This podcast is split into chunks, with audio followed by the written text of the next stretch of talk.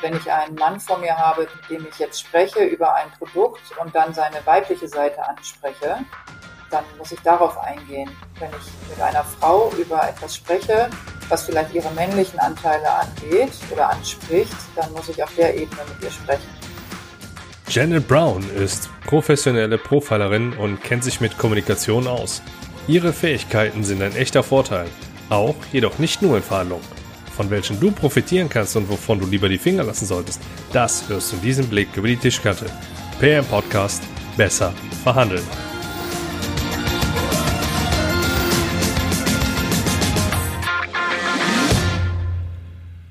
Hi und herzlich willkommen. Ich bin Andreas Schrader und in diesem Podcast bekommst du wertvolle Tipps für deine Verhandlung.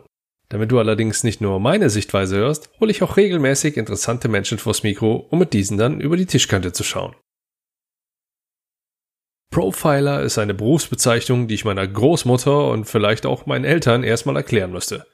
Da Alexa zwar den per Podcast abspielen kann, mich jedoch schon mal so richtig bei Wissensfragen enttäuscht hat, habe ich erstmal bei Wikipedia reingeschaut, um auch hier nennenswerte Quellen zu zitieren. Das deutschsprachige Wikipedia liefert fünf Treffer. Auf die Treffer Scheinwerfer aus der Theaterbeleuchtung, ein Oberbegriff für eine Analysesoftware sowie die gleichnamige Fernsehserie gehe ich jetzt mal nicht tiefer ein. Fallanalytiker, die für die Polizei Profile von Straftätern erstellen und die Kundenprofiler, die, wie der Name schon sagt, Kundenprofile für Zielmarketing erstellen. Den Fallanalytiker-Treffer finde ich besonders spannend, denn die Beschreibung der Tätigkeit kann in meinen Augen fast eins zu eins in die Wirtschaft transferiert werden und betone den kriminalistischen Hintergrund. Was mir besonders aufgefallen ist, ist die Abgrenzung bei Wikipedia. Fallanalytiker erstellen weder psychologische Täterprofile noch charakteristische Erscheinungs- oder Persönlichkeitsbilder eines unbekannten Straftäters.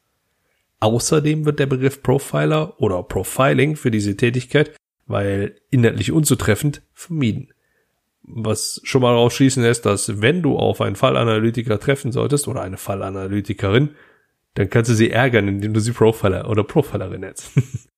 Auch beim FBI gibt es keine Position oder Aufgabenbeschreibung für Profiler oder das Profiling. Steht übrigens auch bei Wikipedia. Dort spricht man eher von Criminal Investigate Analysis, die von speziell ausgebildeten FBI-Kriminalbeamten ausgeführt werden. Also ist auch da mit Sicherheit wieder irgendwo eine ganze Menge Marketing im Spiel. Aber das zu bewerten, überlasse ich dir selbst. Gut. Nun weiß mal jedoch noch immer nicht ganz so genau, was sich hinter der Bezeichnung Profiler verbirgt. Ein Interview mit Janet Brown könnte das allerdings ändern. Falls du bei dem Namen Janet Brown nun die gleichen Fragezeichen über dem Kopf schweben hast wie Oma bei Profiler, dann versuche ich jetzt mal einen Teil der Fragezeichen zu eliminieren. Janet Brown ist gebürtige Hamburgerin, Profilerin und du könntest sie vielleicht aus ihrem Podcast Sensitiv Erfolgreich, den sie selbst produziert, kennen. Den lege ich dir übrigens jetzt hier schon mal wärmstens ans Herz, beziehungsweise ins Ohr. Link dazu findest du in den Show Notes. Außerdem, und das greife ich jetzt gern schon mal vorweg, hat sie einen ausgeprägten Bullshit-Radar. Und das ist, wenn es als Hinweis verpackt zu Beginn eines Interviews wie dem, was du gleich hören wirst, genannt wird, ein sehr spannender Anker. ja, es wird lustig mit ihr. In unserem Gespräch gibt's eine Menge wertvoller Punkte, die auch dich in deinen Verhandlungen weiterbringen können. Was sich auch an der Zusammenfassung ableiten lässt, denn diese umfasst diesmal neun Punkte und dabei habe ich locker nochmal vier, fünf wertvolle Dinge ausgelassen. Die nächsten knapp 55 Minuten beantworten zum Beispiel Fragen wie ob und wie du Profiler werden kannst, was Janet als Profiler unter der berühmten Authentizität versteht und was dir zum Beispiel Fußstellung und die Haltung deines Gegenübers über ihren verraten. Außerdem räumt sie mit allbekannten Fehlern der Körpersprache auf, gibt Ratschläge für Online-Verhandlungen und zu guter Letzt übermittelt sie auch noch eine schlechte Nachricht an alle Künstler. Ja, es wird wie immer spannend. Und da ich wieder eine Menge für mich mitnehmen konnte, bin ich mir ziemlich sicher, dass auch du das kannst. Oma kann ich jetzt jedenfalls erklären, was Janet Brown als Profiler macht. Und für mich noch viel wichtiger, wie ich davon in Verhandlungen profitieren kann. Wenn auch du von ihren Tipps profitieren magst, dann hör jetzt erstmal gut zu und mach dir später bei der Wiederholung deine Notizen. Ich wünsche dir viel Spaß beim Blick über die Tischkante mit Janet Brown. Janet Braun, ich heiße dich herzlich willkommen hier bei mir im Podcast. Hallo, moinsen, wie man bei mir sagt. Janet, dann nenn uns doch mal fünf Dinge, die wir über dich wissen sollten. Ja, fangen wir direkt an. Ne? Äh, so mit den harten Fragen. Was sollte man über mich wissen? Die Frage ist ja immer, äh, gibt es etwas, was man über mich wissen sollte oder ähm, was von Vorteil wäre, wenn man es wüsste? Das ist natürlich die Voraussetzung. Also erstmal mag ich nette Menschen. Das sollte man über mich wissen, äh, dass ich äh, wirklich äh, gute, freundliche und äh, nette Menschen sehr, sehr mag. Das schicke ich mal voraus. Dann schließt sich das zweite tatsächlich an. Ich habe einen sehr, sehr gut ausgeprägten Bullshit-Radar. Das heißt, äh, derjenige, der versucht, mir irgendwas vom Pferd zu erzählen, wird sehr, sehr schnell enttarnt. Ähm, das ist wahrscheinlich auch klar, wenn man weiß, was ich beruflich mache. Aber äh, das schalte ich auch nicht aus, auch nicht im Privatleben. Und äh, da schließt sich wieder das nächste an. Ich habe eine große Abneigung gegen Smalltalk. Also ähm, jetzt ein Gespräch zu führen ohne Inhalt ist überhaupt nicht meins. Also da führe ich lieber kein Gespräch als ein inhaltsloses Gespräch. Deswegen darf man mich in sowas besser nicht verwickeln, weil dann kann das sein, dass ich mich umdrehe und weggehe ähm, oder ganz dringend auf die Toilette muss. Ähm, dann, was ich immer wieder auch gerne erwähne, ist, dass ich unfassbar gerne esse. Also ich mag gutes, liebevolles Essen, auch hier am liebsten von netten Menschen zubereitet, aber auch da äh, würde ich vielleicht Einschränkungen machen, wenn das Essen gut ist, aber ich gehe mal davon aus, gutes Essen wird von guten Menschen gemacht. Also wer mich einladen will, ne, hiermit spreche ich äh, die Erlaubnis aus, mich einzuladen. Und das Letzte, was mir noch so ähm, einfällt, ist, dass äh, was mich ganz gut mein Charakter beschreibt, ist, dass ich äh, sehr mutig bin. Also ich traue mich viel, sagen wir mal so. Spannend, dann bin ich mal gespannt, ob du zwischendurch irgendwann zufällig hier auf Toilette musst, dein mhm. Bullshit-Radar angeht, oder wir hier inhaltlos sprechen äh, und die Smalltalk-Abneigung irgendwo füttern. Bin ich mal gespannt. Was gab's heute zu essen? Äh, ich habe noch gar nichts gegessen. Ich bin noch nicht dazu gekommen, ehrlich gesagt. Äh, ich mache ja auch Teilfasten, das heißt, ich fange erst mittags an zu essen. Und da wir ähm, mittags haben, äh, ist da noch nicht viel passiert. Kommt aber noch. Oh je. Äh, dann, dann habe ich jetzt eine doppelte Herausforderung. Also kein Bullshit, Smalltalk-Abneigung und eine Frau, die, die noch nichts gegessen oder generell einen Menschen, der noch nichts gegessen hat. Das wird. Ja, ich gehöre ja auch. Gut. Ich gehöre auch zu dieser Gruppierung äh, der Menschen, die diese ähm, schlechte Laune entwickeln, wenn sie Hunger haben. Aber das wird schon, ich, ich kann mich zusammenreißen. Die, haben so eine Bezeichnung, da gibt es so, okay, äh, also. so, so, ein Wort auch für tatsächlich, fällt mir jetzt gerade. Ja, mit Sicherheit. Also mir fallen da viele Worte ein. Ich glaube noch nicht, dass das der Fachbegriff dafür ist. Scheinst Erfahrung zu haben. Äh, ja, gut. Ich, ich, ich lehne mich jetzt mal aus dem Fenster und sag mal so, wer hat das nicht? Im schlimmsten Fall, falls, falls das hier zu katastrophal wird, dann lade ich dich nochmal ein und wir führen das Ganze nochmal irgendwann abends entspannt bei einem Essen, wenn Corona das Ganze wieder zulässt. Äh, und ähm, dann, dann schneide ich die Hintergrundgeräusche aus dem Restaurant raus und dann, dann gucken wir mal, wie, wie sich das Ganze dann anhört. Kommen wir dann, dann auch mal, mal direkt zum Punkt. Ich bin auf dich aufmerksam geworden, weil du einen eigenen Podcast hast, sensitiv erfolgreich und weil du sehr viel über Profiling und nonverbale Kommunikation sprichst. Das sind Felder, die ich in Verhandlungen durchaus auch häufiger antrefft, die da auch einen sehr, sehr großen Impact haben. Und von daher würde ich das mal gerne so ein bisschen, bisschen aufgreifen. Sensitiv erfolgreich. Wie wird man denn sensitiv erfolgreich? Was verstehst du darunter? Ähm, also das habe ich kreiert und äh, diesen Podcast daraus entwickelt, weil in meiner beruflichen Tätigkeit und auch in meinem privaten Umfeld es wahnsinnig viele großartige Männer gibt, die äh, sich in ihrer Sensitivität, die sie haben, zurückhalten müssen, weil die Gesellschaft das in der Regel nicht so zulässt. Ähm, und dann äh, bei mir sitzen, ob jetzt eben, äh, weil sie Freunde von mir sind und wir darüber sprechen, oder ganz besonders, weil sie mich als Beraterin engagiert haben, um herauszufinden, warum es in ihrem Leben nicht vorangeht oder stockt oder sie Panikattacken haben oder äh, Burnouts oder, oder, oder. Da gibt es ganz viele verschiedene Varianten. Auf jeden Fall ein, was dem Ganzen immer vorausgeht, geschickt wird, einen hohen Mangel an gelebter Authentizität. Also dieses Gefühl zu haben, ich kann nicht, ich darf nicht alles sein, was ich eigentlich bin.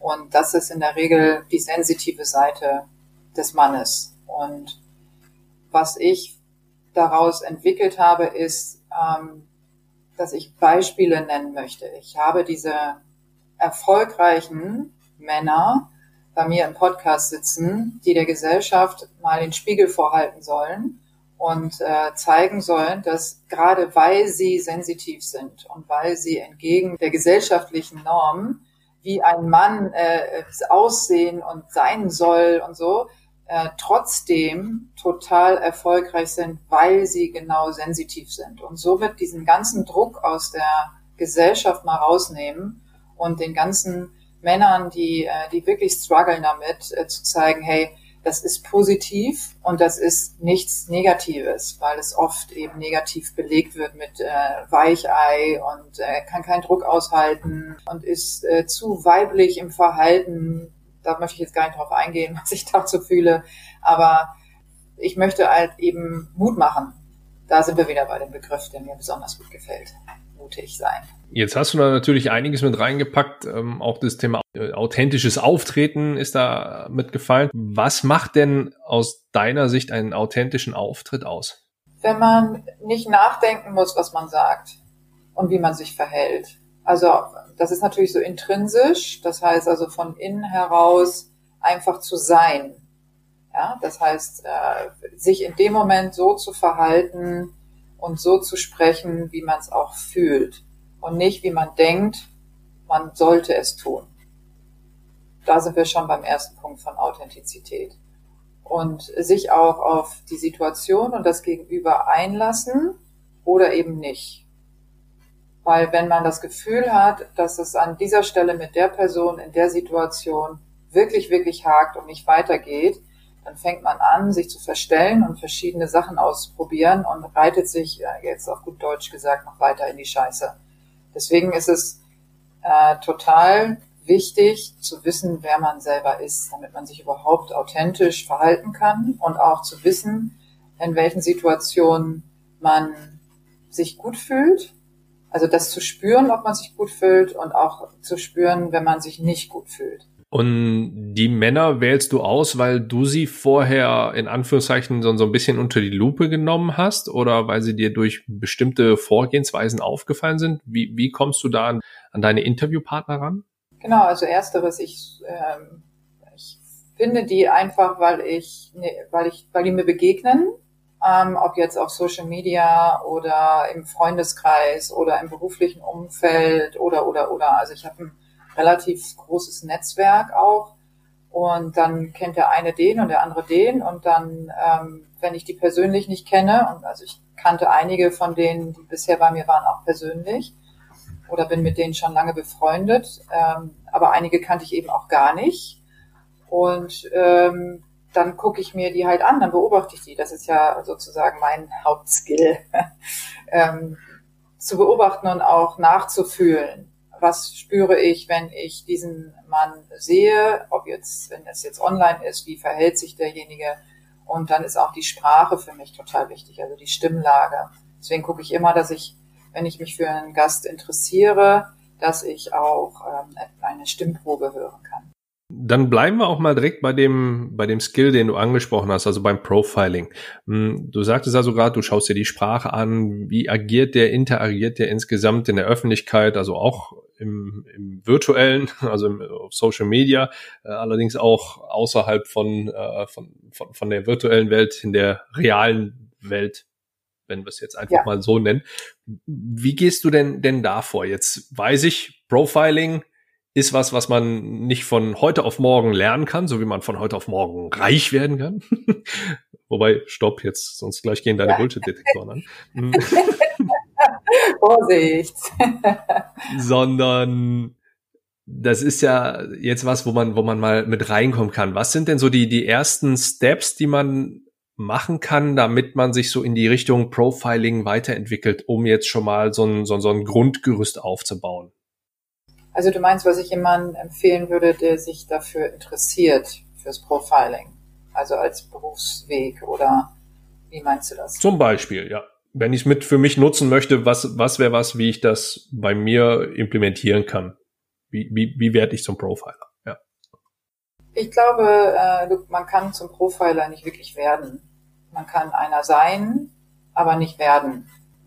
Das ist etwas, was ich auch versuche schon äh, seit vielen Jahren auch zu vermitteln, dass äh, die Voraussetzung, um ein Profiler zu sein, in der Veranlagung liegt.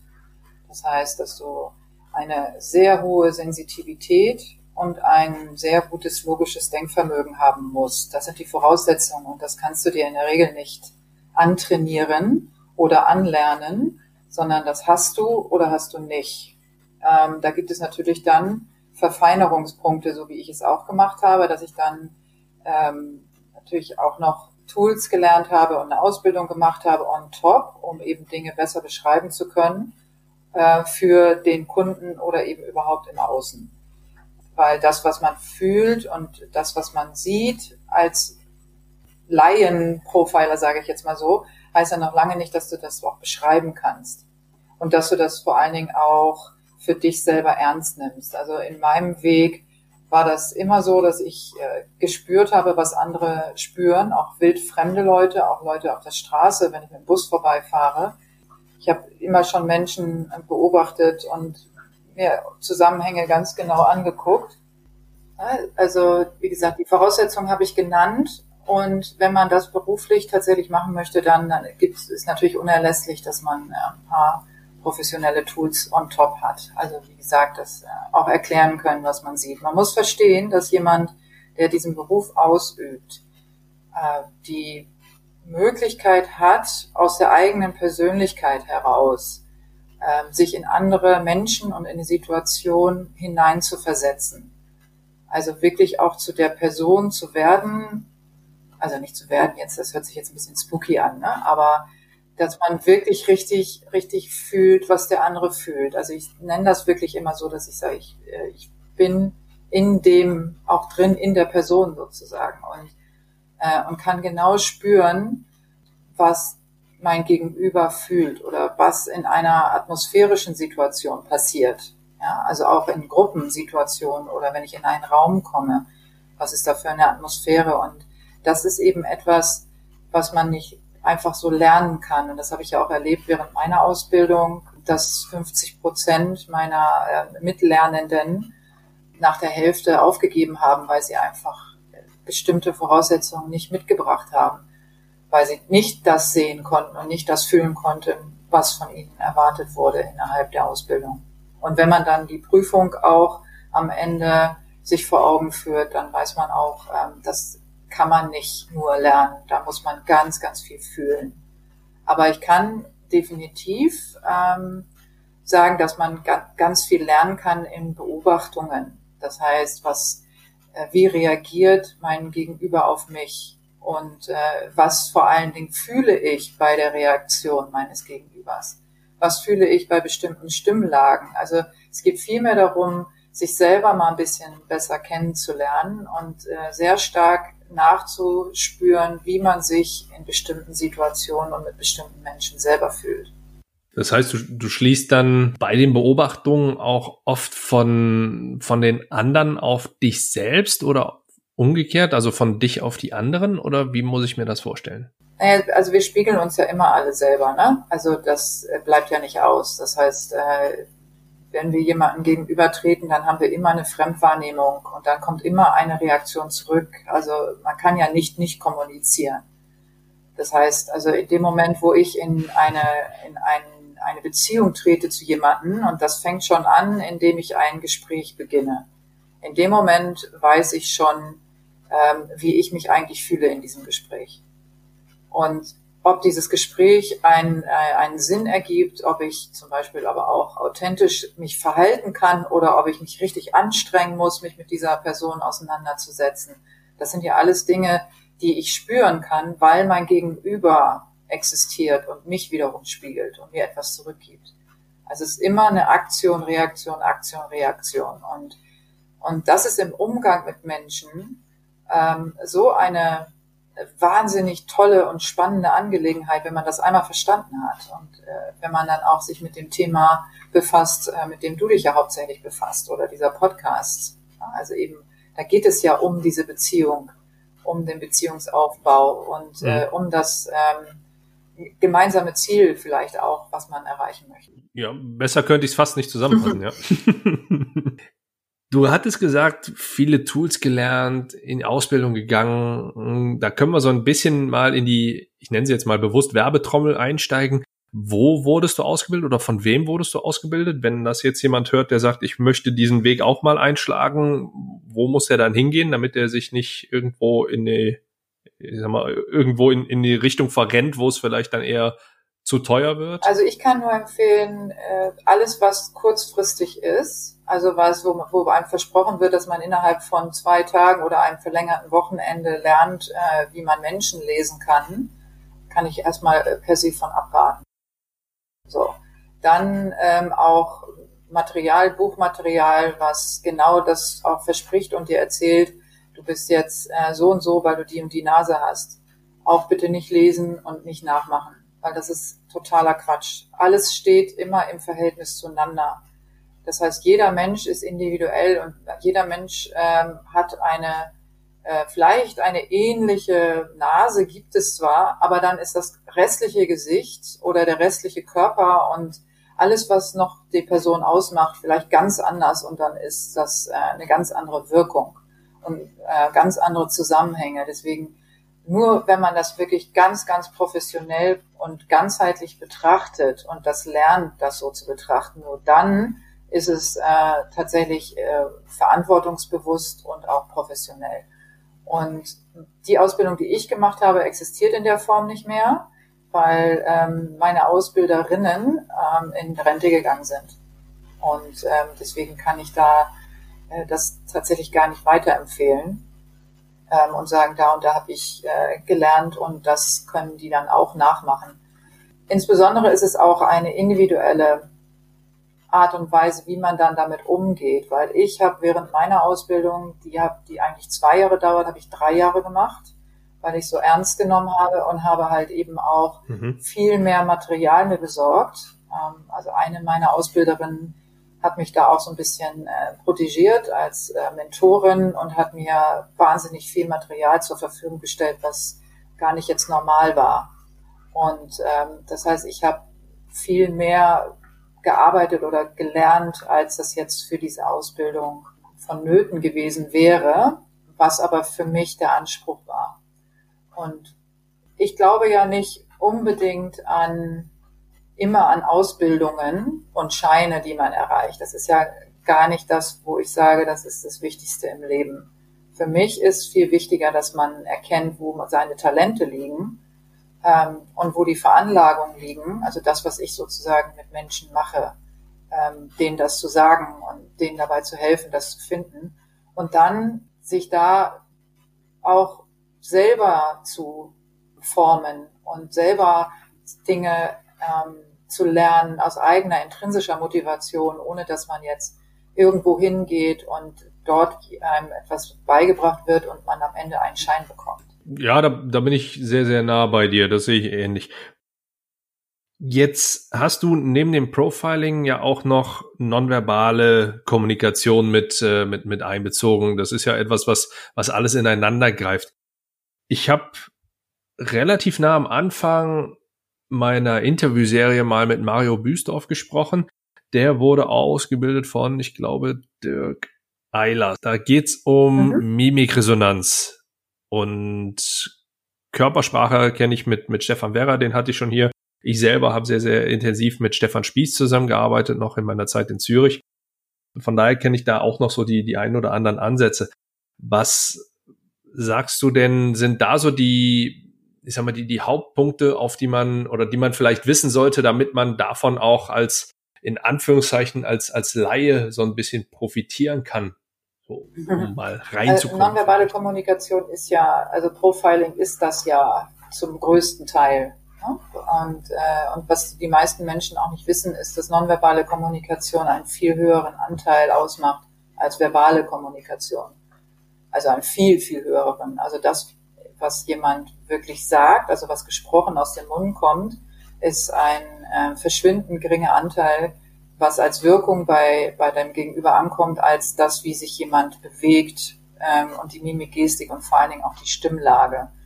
Und das ist etwas, äh, was man wirklich gut lernen kann und was ich auch in Workshops gerne auch beibringe oder trainiere, ist auf das Gegenüber zu achten, aber vor allen Dingen erstmal Reaktionen abzuprüfen. Zum Beispiel das Vorurteil, verschränkte Arme heißt gleich Abwehr, ist so ein Klassiker, ne? was in dem Fall gar nicht so ist, sondern verschränkte Arme, es ist wie mit der Nase, heißt auch nicht gleich, die, äh, die große Nase heißt auch nicht, dass man äh, besonders äh, kraftvoll ist, immer, und genauso heißt es auch nicht, wenn man die Arme verschränkt, dass man besonders ablehnend ist, sondern es ist in dem Zusammenhang, wenn ich zusammengesunken mit Schultern nach vorne, wirklich verkrampft die Arme ver, verschließe, ineinander verwinkel und, ähm, und dann auch noch den Blick von unten nach oben habe, also den Kopf auch noch gesenkt, dann kann man davon sprechen, dass jemand eine ablehnende Haltung hat. Das ist aber auch gefühlt dann schon so. Da muss man auch kein Profi sein. Wenn aber jemand ganz entspannt mit offenem Brustkorb und im Blick geradeaus vor dir sitzt und die Arme verschränkt, weil es bequemer ist, so mache ich das auch, dann ist das einfach nur eine, eine Haltung von vielen, wie man sich entspannen kann. Deswegen, also alles, was mit, äh, mit offenem Brustkorb ist, der zu einem gerichtet ist, hat immer was mit Offenheit zu tun. Und äh, wenn man mit nonverbaler Sprache sich beschäftigt, dann merkt man auch, dass das alles einer äh, klaren Logik folgt. Brustkorb offen heißt offen. Also das ist ja leicht zu übersetzen. Wenn ich mich wegdrehe, dann drehe ich auch meine Offenheit weg. Also wenn ich den Körper wegdrehe. Wenn ich die Füße zum Beispiel wegdrehe von meinem Gegenüber und insbesondere Richtung Tür, dann hat das was damit zu tun, dass ich einen Fluchtreflex empfinde ich möchte gerne dann so schnell wie möglich raus aus der Situation. Auch das hat eine Logik. Habe ich die Füße ähm, unterm Tisch dem äh, gegenüber zugewandt, meinem Gesprächspartner, dann bin ich da. Dann will ich auch da bleiben. Mit beiden Füßen auf dem Boden bleibe ich da. Richte ich aber meine Füße ähm, Richtung Tür, dann äh, möchte ich gehen. Oder wenn die Tür nicht äh, in der Nähe ist, dann Richtung Fenster. Also raus aus der Situation. Wenn ich das beobachte, ähm, bei dem Gegenüber, dann muss ich mich fragen, äh, warum möchte diese Person jetzt gehen? Warum dreht sich die Person weg, sowohl mit dem Oberkörper als auch mit den Füßen? Das sind so ganz leichte Übungen. Dann gibt es natürlich auch noch die, äh, die Reaktion auf, also auf emotionaler Basis. Und da kommen wir dann zur Mimik, weil die Mimik, die Mikroexpressionen zeigen eben die Gefühlsreaktion. Und dabei ist es wichtig, dass man das Gegenüber wirklich richtig gut im Blick hat.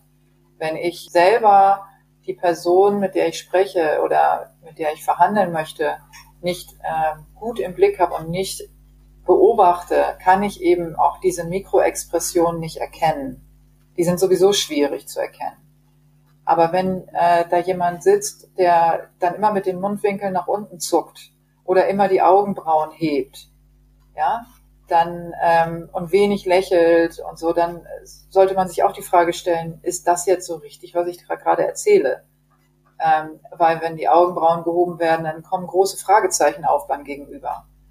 Ähm, wenn die Mundwinkel immer runtergezogen werden, dann kann das auch richtig Ablehnung und Abneigung heißen mir gegenüber. Und ähm, deswegen, das sind so Sachen, äh, wo es wirklich darum geht, mal zu fühlen, was auch bei einem ankommt. Also nicht nur das dann zu sehen und wahrzunehmen, sondern nachzufühlen, was es in mir als dem, der jetzt vielleicht etwas verkaufen möchte oder so, ähm, auch auslöst. Und das nicht zu übergehen und nur sein, äh, sein, sein Repertoire, was man sich so vorgenommen hat, abzuspulen, sondern immer reaktiv zu bleiben und immer darauf zu gucken, auf was reagiert mein Gegenüber wie. Jetzt hake ich da allerdings mal kurz ein. Du hattest ja gesagt, Smalltalk ist nicht so dein Ding, du hast da eine Abneigung gegen. Ich habe in dem Zusammenhang gelernt, dass du Smalltalk auch dafür nutzen kannst, um die, die Baseline herzustellen. Korrigiere mich, wenn ich das falsch verstanden habe. Die Baseline ist also die, ich sag mal, die, die, die Mimik, die jemand an den Tag legt, wenn er jetzt noch nicht unbedingt unter Strom steht, um es mal ganz plakativ auszudrücken, wenn der Stressfaktor noch nicht so hoch ist, wenn es, ich sag mal, wirklich noch, noch locker ist und noch nicht unbedingt so ums Eingemachte geht. Das ist ja wie bei dem Lügendetektortest, ne?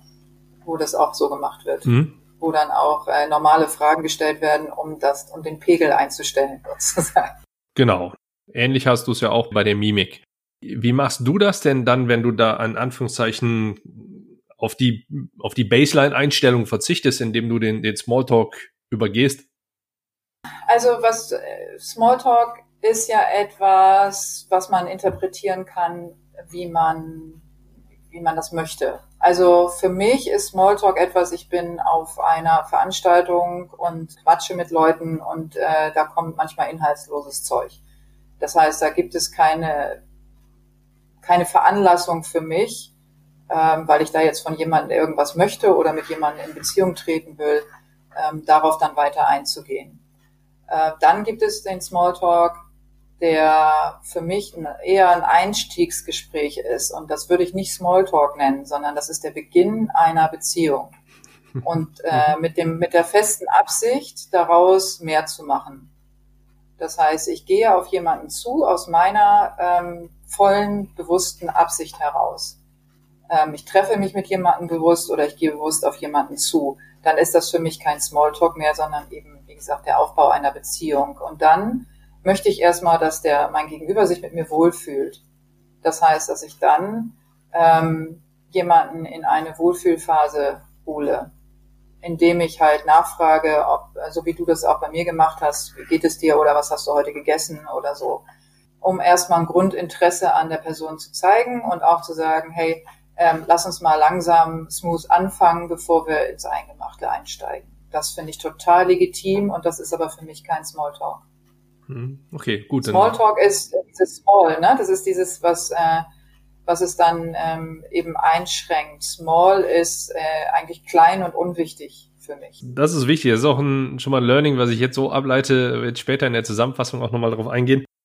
Wichtig, dass wir es gemeinsam definiert haben. Ähm, so wie, wie du den, äh, diesen Gesprächseinstieg beschrieben hast, spreche ich von einem taktischen Smalltalk. Ja, denn ich muss nicht immer nur zwingend über Sport und Wetter oder Essen reden, sondern ich kann da auch durchaus schon in Richtung Informationen dann gehen. Oder halt eben auch schon gleichzeitig dafür sorgen, Wohlfühlsituationen herzustellen, etc. Jetzt bei den Mikroexpressionen gibt's ja aktuell die große Herausforderung, dadurch, dass sehr, sehr viel online stattfindet, dass das nicht immer unbedingt so einfach ist? Oder siehst du das vielleicht sogar als Vorteil, weil man es gegebenenfalls auch mitschneiden könnte oder eine Aufzeichnung dann, dann von dem Gespräch für sich nutzen könnte? Nee, ich sehe das nicht als Vorteil. Ich, äh, es fällt natürlich äh, was Essentielles weg und das ist, äh, jemanden wirklich spüren zu können, wenn jemand da ist. Da ist eine, ist eine viel höhere Intensität. Wenn dir jemand gegenüber sitzt oder steht, als wenn dir jemand äh, auf dem Bildschirm entgegenguckt. Es funktioniert, ich arbeite ja so auch im Moment, ist aber mh, hm, herausfordernder. Also man muss wirklich, wirklich gut aufpassen und eine gute Qualität haben. Also früher, wo es nur Skypen gab, was dann noch zeitversetzt war, manchmal mit äh, das, was derjenige gesagt hat und das, was dann ähm, das Bild gezeigt hat, das würde so heute nicht funktionieren. Da, weil da bist du ähm, permanent äh, im, im Zeitverzug und kannst die Dinge auch nicht eins zu eins übereinander legen. Deswegen erfordert äh, diese Art der Kommunikation, um dein Gegenüber wirklich auch im Ganzen zu erfassen, braucht hohe Konzentration. Und deswegen sind ja auch so viele Menschen gerade sehr erschöpft abends, wenn sie den ganzen Tag auch in Konferenzen waren weil es mhm. einfach viel mehr anstrengt, weil die Sinne, also es werden nicht alle Sensoren angesprochen, sondern äh, nur bestimmte Sensoren und insbesondere auch die Augen. Und äh, das ist der Mensch ansonsten nicht gewohnt. Weil man kann sich, wenn man mit vielen Leuten in einer Konferenz im Raum sitzt, kann man sich auch mal wegdrehen, ganz entspannt und so. Und ähm, oder vielleicht sogar mal aufstehen und äh, durch den Raum gehen. Und das geht halt nicht, wenn man in so einer Konferenz sitzt. Da muss man wirklich äh, die ganze Zeit präsent sein. Gut aufpassen, gut zuhören und vor allen Dingen gucken auf diesen Bildschirm die ganze Zeit. Okay, Janet, dann ähm, sprechen wir doch jetzt auch mal so ein bisschen über deine Verhandlungserfahrungen. Du hast ja jetzt auch schon schon einiges an, an Verhandlungen selber führen dürfen, bewusst oder unbewusst vielleicht sogar.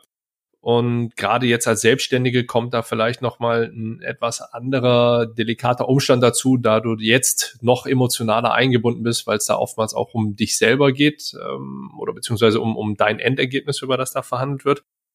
Wie sind denn da so bisher, wie würdest du deine Vorgehensweise in Verhandlungen einfach mal so beschreiben aus, aus deiner aktuellen Sicht raus? Also es gibt äh, natürlich die aktuelle Sicht, wenn man sich selber verkauft oder äh, verhandelt, ist das nochmal was anderes, als wenn man ein Produkt natürlich verkauft. Also das hast du schon richtig beschrieben. Die emotionale Eingebundenheit ist größer. Also sich selbst zu verkaufen ist sowieso eigentlich das Blödeste, was, es, was man machen kann.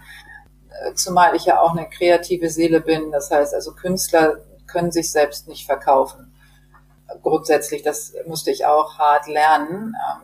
Und ich würde es auch gar nicht verkaufen nennen, weil da habe ich tatsächlich ein Prinzip entwickelt für mich, dass ich mich niemandem verkaufe, sondern ähm, sehr schnell spüre, möchte jemand mit mir arbeiten, hat jemand Interesse, dann können wir auf der Ebene weitersprechen. Ansonsten äh, drücke ich das keinem auf, weil das macht keinen Sinn in meinem Berufsfeld. Ich kann niemanden dazu zwingen, sich äh, profilen zu lassen. Mhm. Das, äh, ne, das widerspricht sich einfach. Da muss schon der Wille vom Gegenüber da sein. Wenn ich jetzt aber auch zurückdenke an äh, andere Situationen, ähm, ich war auch ganz früher in den 20ern, in den 20er, Anfang 30er war ich auch mal äh, in der Modebranche relativ lange. Und ähm, da war das tatsächlich so, dass ich den größten Erfolg hatte im Verkaufen, wenn ich deutlich gemacht habe, dass ich meinem Gegenüber nichts aufschwatzen will. Also dass ich tatsächlich von manchen Dingen sogar abgeraten habe. Gesagt habe, das passt nicht, das sieht nicht gut aus, das ist etwas, was, äh, was im Moment nicht ähm, für sie richtig ist und so weiter, einfach um auch das Vertrauen zu gewinnen und auch ehrlich zu bleiben in dem Geschäft. Weil ich glaube, dass auch mittlerweile die Menschen sehr ähm, stark empfindlich reagieren, wenn sie merken, jemand will mir auf Biegen und Brechen was verkaufen. Mhm. Der eigene Profit kommt dann schnell durch und ob ich das jetzt brauche oder nicht, ist dem eigentlich egal. Das darf eben nicht passieren. Es muss immer auf den, auf das Gegenüber zugeschnitten sein. Und wenn ich den emotionalisieren kann und sagen kann, hey, Frau äh, Schmidt, das ist etwas, das sehe ich bei Ihnen nicht, das brauchen Sie nicht. Aber ich habe etwas, was Sie vielleicht, weil Sie so und so sind oder weil Sie das und das haben oder weil Sie in der und der Situation sind, was ich mit gutem Gewissen ähm, ihnen anbieten kann. Und dann geht es natürlich auch immer um die Sprache. Also wie gehe ich sprachlich auf jemanden ein? Es gibt ganz, ganz viele unterschiedliche Menschen, die auf ganz, ganz vielen unterschiedlichen Ebenen ansprechbar sind. Und die einen mögen es schnell und mhm. knackig und die anderen ähm, möchten gerne Pausen haben, die möchten jemanden haben, der ihnen ruhig was erklärt, der äh, dabei vielleicht eine Tasse Tee mit einem trinkt. Der andere sagt, erzähl mal kurz Elevator Pitch im Vorbeilaufen.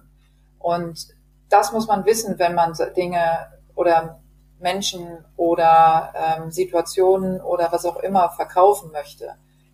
Da muss man genau darauf achten, wen habe ich gegenüber und was braucht mein Gegenüber, damit es überhaupt ansprechbar ist. Jetzt hattest du im Rahmen unseres Gespräches äh, so, so beiläufig gesagt, jeder ist individuell. Ich bin zuletzt so ein bisschen deutlicher auf die gesamte Gender-Diskussion aufmerksam geworden, würde ich jetzt mal sagen, und habe mich da auch in, in den ein oder anderen Interviews und den Podcast-Episoden hier so ein bisschen intensiver mit befasst. Wie sind denn deine Erfahrungen in, in dem Bereich? Siehst du da eklatante Unterschiede zwischen Männlein und Weiblein? Äh, es kommt darauf an, ob die äh, schon da bin ich wieder bei Authentizität, ob die bei sich sind oder nicht, weil ich eher unterscheide zwischen weiblich und männlich im Sinne von ähm, auf dass eine Frau durchaus männliche Anteile haben kann und ein Mann weibliche Anteile oder sollte sogar. Und wenn ich einen Mann vor mir habe, der, ähm, mit dem ich jetzt spreche über ein Produkt und dann seine weibliche Seite anspreche, äh, dann muss ich darauf eingehen. Wenn ich mit einer Frau über etwas spreche, was vielleicht ihre männlichen Anteile angeht oder anspricht, dann muss ich auf der Ebene mit ihr sprechen. Weil das ist für mich ganz, ganz wichtig, da zu unterscheiden und nicht unter, zu unterscheiden zwischen tatsächlich Geschlecht Mann und Geschlecht Frau, sondern auf welcher Ebene und äh, wenn man jetzt aus meinem Berufsfeld kommt, mit welcher Gehirnhälfte zum Beispiel spreche ich? Was ist das eigentlich für ein Produkt und was, äh, was spreche ich in dem anderen an und was wünsche ich mir? Ist das eine emotionale Angelegenheit? Dann spreche ich sicherlich bei Mann und bei Frau ähm, eher die, ähm, die weiblichen Sinne, die wärmeren Sinne an und, ähm, und die rechte Gehirnhälfte. Und ist das was, was sie im Privatleben brauchen oder ist das etwas, was sie im Berufsleben brauchen? Und dann bin ich auf der emotionalen oder auf der Sachebene. Und da würde ich nicht unbedingt Unterschiede machen wollen, auch vor allen Dingen nicht in Zukunft, wo eben der Mann ähm, in, der, in der Lage ist, auch seine weibliche Seite zu zeigen und die Frau in der Lage ist, ganz natürlich ähm, sowohl ihre weibliche als auch ihre männliche Seite zu zeigen. Und dann gibt es Gender-Neutralitäten, äh, wo man dann überhaupt nicht mehr über männlich oder weiblich sprechen kann. Also deswegen finde ich es wichtig, dass man sich in Zukunft eher darauf einlässt, was ist das eigentlich, was ich verkaufen möchte, welche Sensoren ähm, oder welche Gehirnhälfte in meinem Gegenüber spricht das an oder möchte ich ansprechen. Jetzt hattest du ja eingangs in den äh, fünf Dingen, die wir über dich wissen sollten, schon klare Grenzen gesteckt und gesagt, was bei dir nicht geht. Hast du denn so eine, so eine Erfahrung mal in der Vergangenheit, oder beziehungsweise ich bin mir sicher, du, du hast so eine Erfahrung gemacht, vielleicht möchtest du ja sogar dann drüber sprechen, wo jemand bei dir den Bogen vollkommen überspannt hat. Was, was hat der gemacht, als er den Bogen dann vollkommen überspannt hat? Ja, das ist genau der, der Punkt. Also es gibt, äh, das ist natürlich schon extrem oft passiert, leider. Ähm, bin ja jetzt auch nicht mehr, äh, nicht mehr zwölf oder so, sondern das passiert einem natürlich im Leben äh, sehr oft, vor allen Dingen, wenn man als, als ähm, Frau im Business unterwegs ist oder auch überhaupt äh, viele Menschen schon kennengelernt hat. Äh, was bei mir immer sofort ähm, Rückzug, Flucht äh, auslöst, ist wirklich äh, lautes, distanzloses, aggressives Verhalten. Und das aggressiv meine ich jetzt nicht mit, äh, da kommt jetzt jemand auf mich zu und will mich schlagen, sondern äh, der möchte aggressiv etwas loswerden und vielleicht etwas verkaufen, ob jetzt sich oder irgendein Produkt. Ähm, Distanzlosigkeit, also das heißt, äh, meinen Tanzbereich nicht einhalten, das ist für mich äh, ganz furchtbar. Wenn jemand wirklich mir körperlich zu nahe kommt, ähm, und dann auch noch vielleicht die, äh, die Tonlage, in der jemand mit mir spricht, ist auch eine ganz, ganz, ganz, ganz wichtiger Faktor für ganz viele Menschen.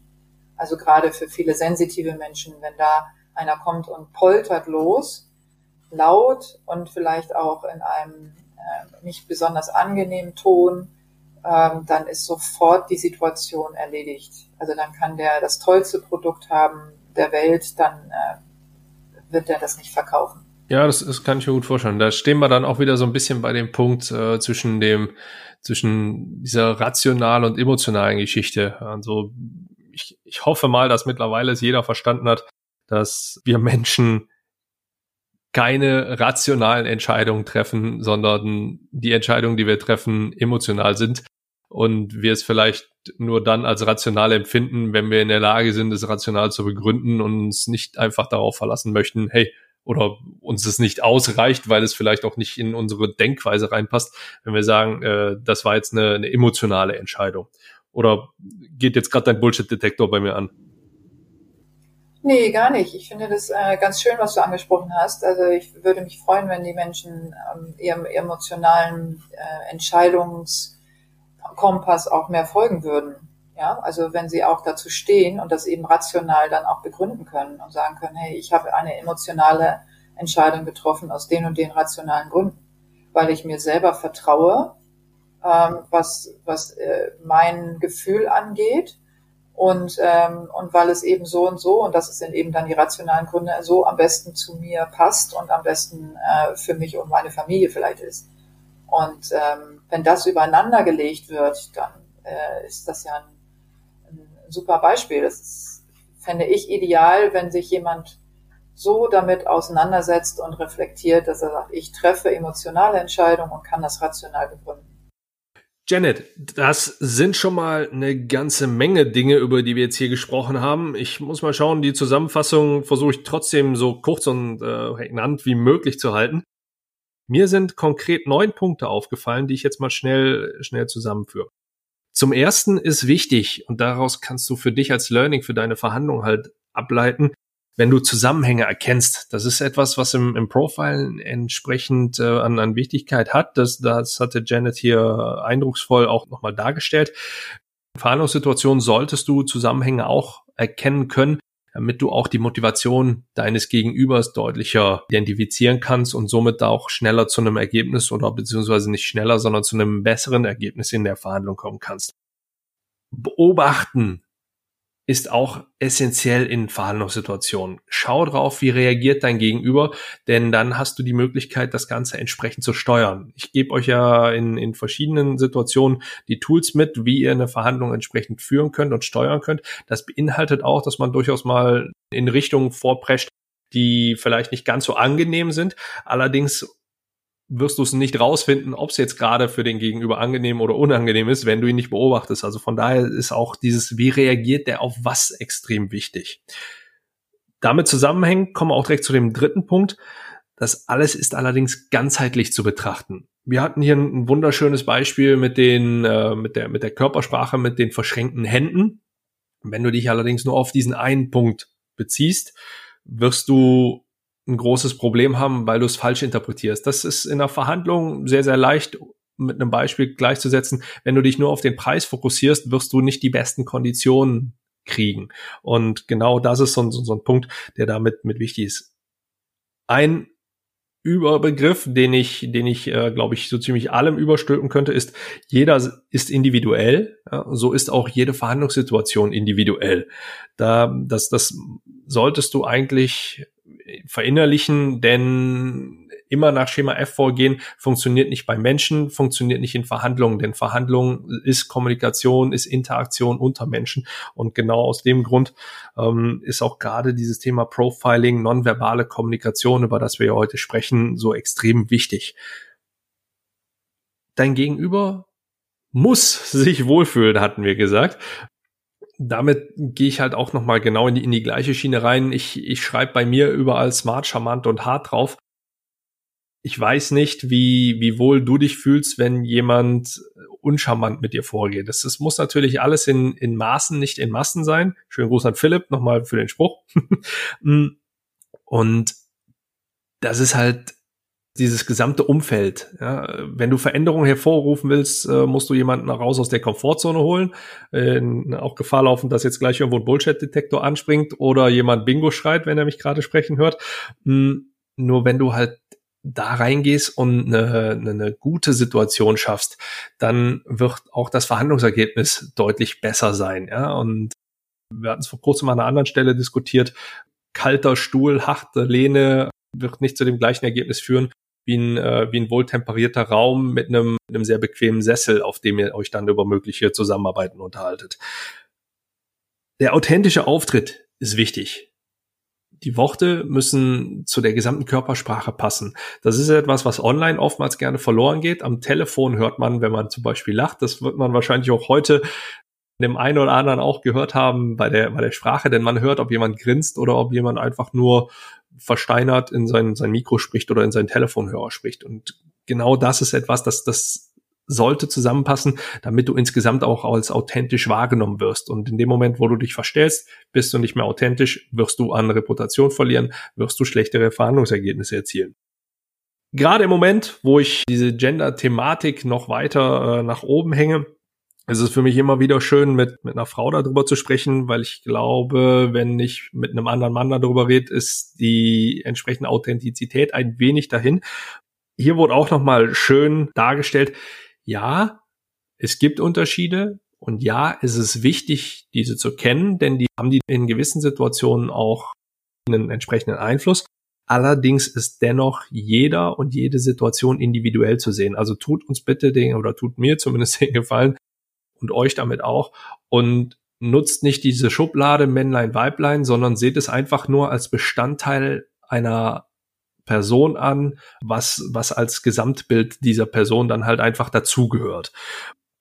Die letzten zwei Punkte, die, die noch äh, mit reingenommen wurden, aggressives Vorgehen, das, was euch bei Janet direkt rausschießen würde, bringt euch in der Regel auch in Verhandlungssituationen nicht weiter. Denn wer direkt wie die Axt im Walde agiert, wird nicht oder wird, wird mit einer sehr hohen Wahrscheinlichkeit nicht in der Lage sein, langfristige Geschäftsbeziehungen auf Augenhöhe aufzubauen. Und das ist etwas, was ich als Ziel definiere, ähm, als Oberziel halt quasi für mich definiere und von daher möchte ich auch, dass, dass ihr so vorgeht. Wenn ihr der Meinung seid, ihr müsst aggressiv vorsprechen und irgendwo oder vorpreschen und dann so vorgehen, dann ähm, Danke, hinterlasst einen Kommentar, diskutiert mit mir über LinkedIn. Allerdings würdet ihr mir einen großen Gefallen tun, wenn ihr nicht unbedingt dann hingeht und sagt, den Quatsch habe ich beim Andi gelernt. Ton und Distanz, auch in Verhandlungen.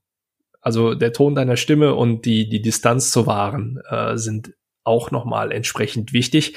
Ähm, das waren so die, die Learnings, die ich aus den, äh, den letzten Aufführungen von Janet halt mit rausziehe.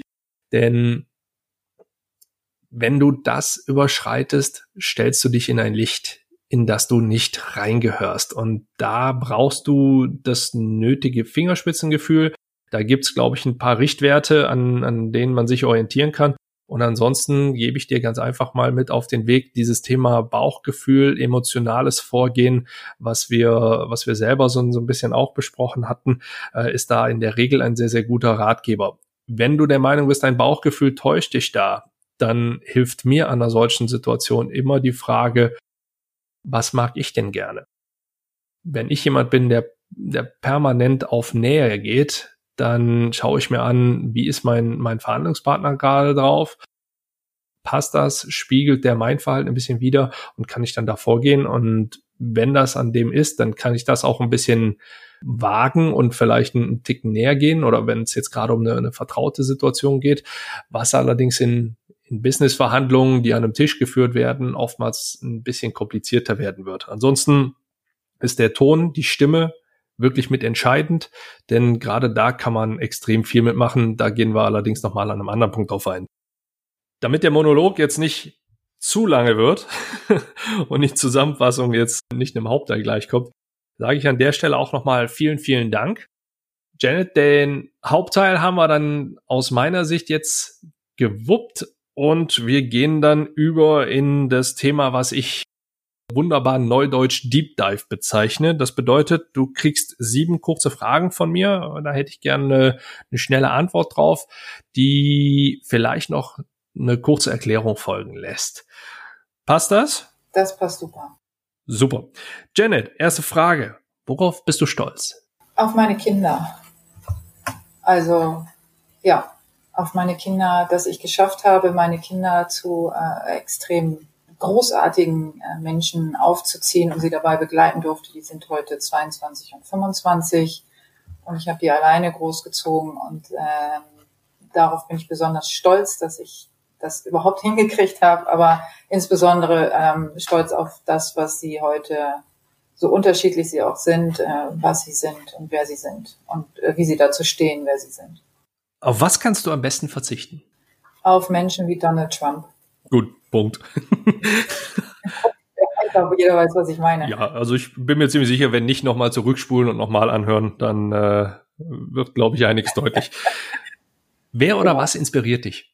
Ähm, Menschen, die äh, auch mutig sind, äh, Menschen, die sich trauen, etwas Neues zu beginnen, was es vorher noch nicht gab rein aus ihrer Intuition und aus ihrem eigenen Gefühl heraus einer Vision folgen und äh, mit, mit großer Überzeugung ähm, da auch tatsächlich es schaffen, andere Menschen mitzureißen, obwohl auch die nicht wissen, wohin die Reise eigentlich geht. Also mutige Menschen inspirieren mich und äh, auch wieder meine Kinder. Immer wieder. Wie bildest du dich weiter? Ich bilde mich am meisten weiter, indem ich ähm, mir alles ganz genau angucke, was um mich herum passiert. Also das Leben ist eigentlich das, was mich am meisten weiterbildet. Ähm, dann habe ich schon immer extrem viel gelesen, schon als Kind. Also mein Kopf ist ja äh, so, eine, so eine Datenbank. Und ähm, das heißt, mit ganz großem Bewusstsein ganz viel aufsaugen und ähm, dann und das Unterbewusstsein nimmt auch nochmal eine ganze Horde auf. Und dann vor allen Dingen äh, lernen kann man nur, indem man dann Dinge auch ausprobiert. Das heißt, nicht in der Theorie bleiben, sondern in der Praxis ganz, ganz viel machen, ausprobieren und sich trauen. Dann bin ich mal gespannt, ob du damit jetzt schon die nächste Frage beantwortet hast. Was würdest du dir selbst zu Beginn deiner Karriere raten? Weitermachen, immer weiter. Also eigentlich, ich, man denkt natürlich oft darüber nach, was äh, gibt es irgendwas, was ich hätte anders machen können, aber nein, ich hätte würde es ganz genauso alles wieder so machen, weil ich mich immer in die Dinge reingestürzt habe, trotz Widerstände und so. Und das würde ich ganz genauso wieder machen. Wie lautet dein Verhandlungstipp für unsere Zuhörer? Echt sein und das Gegenüber im Blick behalten. Bitte, bitte. Das ist das Aller, Allerwichtigste und nicht davon ausgehen, wie man selber behandelt werden will. Das ist genauso wie mit dem Geschenken. Ich schenke etwas, was mir gefällt oder ich schenke etwas, was ich weiß, was dem anderen gefällt.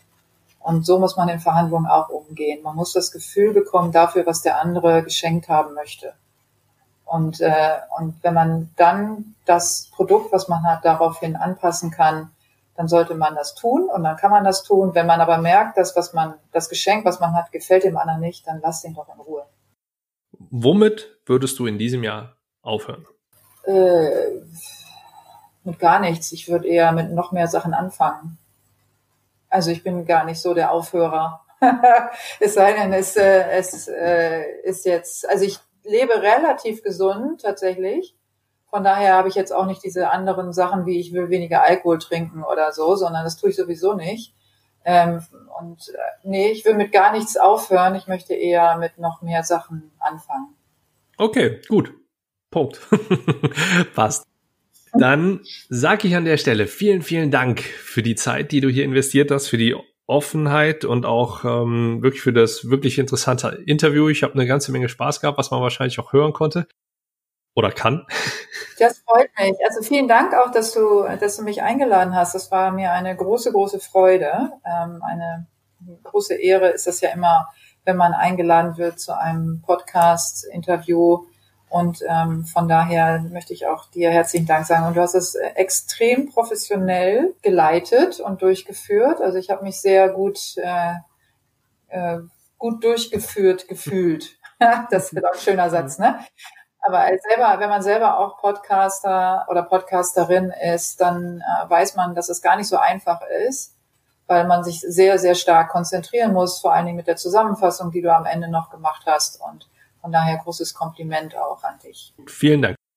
Dann sage ich an der Stelle auch nochmal dir, liebe Hörer, vielen Dank. Ja, es sind wie immer eine ganze Menge interessanter Sachen dabei gewesen. Vielleicht kannst du mit meiner Zusammenfassung arbeiten und hast äh, noch Sachen, die du selber selber ergänzen kannst. Janet erreichst du am einfachsten über LinkedIn. Den Link packe ich unten nochmal mit in die Show Notes. Ansonsten auch nochmal ein direkter Link zu ihrem Podcast. Erfolgreich, sensitiv, nee, sensitiv, erfolgreich. Entschuldigung, ja, ich jetzt, jetzt ein bisschen durcheinander. Mm, auch absolute Hörempfehlung und auch nochmal einen Link zu ihrer Homepage, wo du dir einen insgesamten Überblick darüber machen kannst, wie Janet vorgeht und wo du vielleicht an anderen Stellen auch noch von Janet profitieren kannst. Ich handhabe es immer so, dass, ähm, okay, auch wenn ich meine Blumen schon bekommen habe, du an der Stelle nochmal die Möglichkeit als mein Gast hast, die letzten Worte an meine Hörer zu richten. Ich wünsche euch viel Erfolg bei euren Verhandlungen. Bleibt gesund. Janet, dir auch nochmal vielen Dank und now the stage is yours. Super. Also ihr Lieben da draußen, ich freue mich, wer auch immer bis jetzt auch dran geblieben ist und ihr auch Lust hattet, äh, ganz genau zuzuhören. Für mich ist das Aller, Allerwichtigste und ich glaube, das ist in diesem Gespräch auch ähm, gut rausgekommen, dass ihr selber lernt, wer ihr seid und immer schön reflektieren und, ähm, und dann das Gegenüber abgleichen. Und glaubt nicht, dass ihr nicht kommuniziert, denn ähm, jede Sekunde, in der ihr die ihr mit einem Menschen verbringt, kann der von euch was mitbekommen. Das heißt, ihr könnt euch nicht verstecken. Und das ist halt eben auch nicht nur ich habe einen Bullshit-Radar, sondern den haben auch viele andere, die den vielleicht nicht so laut äußern, wie ich es tue, aber ähm, achtet immer drauf, wen ihr gegenüber habt und äh, geht vielleicht ein bisschen weniger von euch selbst aus, sondern wenn ihr ähm, dem anderen, dem Gegenüber etwas Gutes tun wollt, dann versucht zu verstehen, wer euer Gegenüber ist.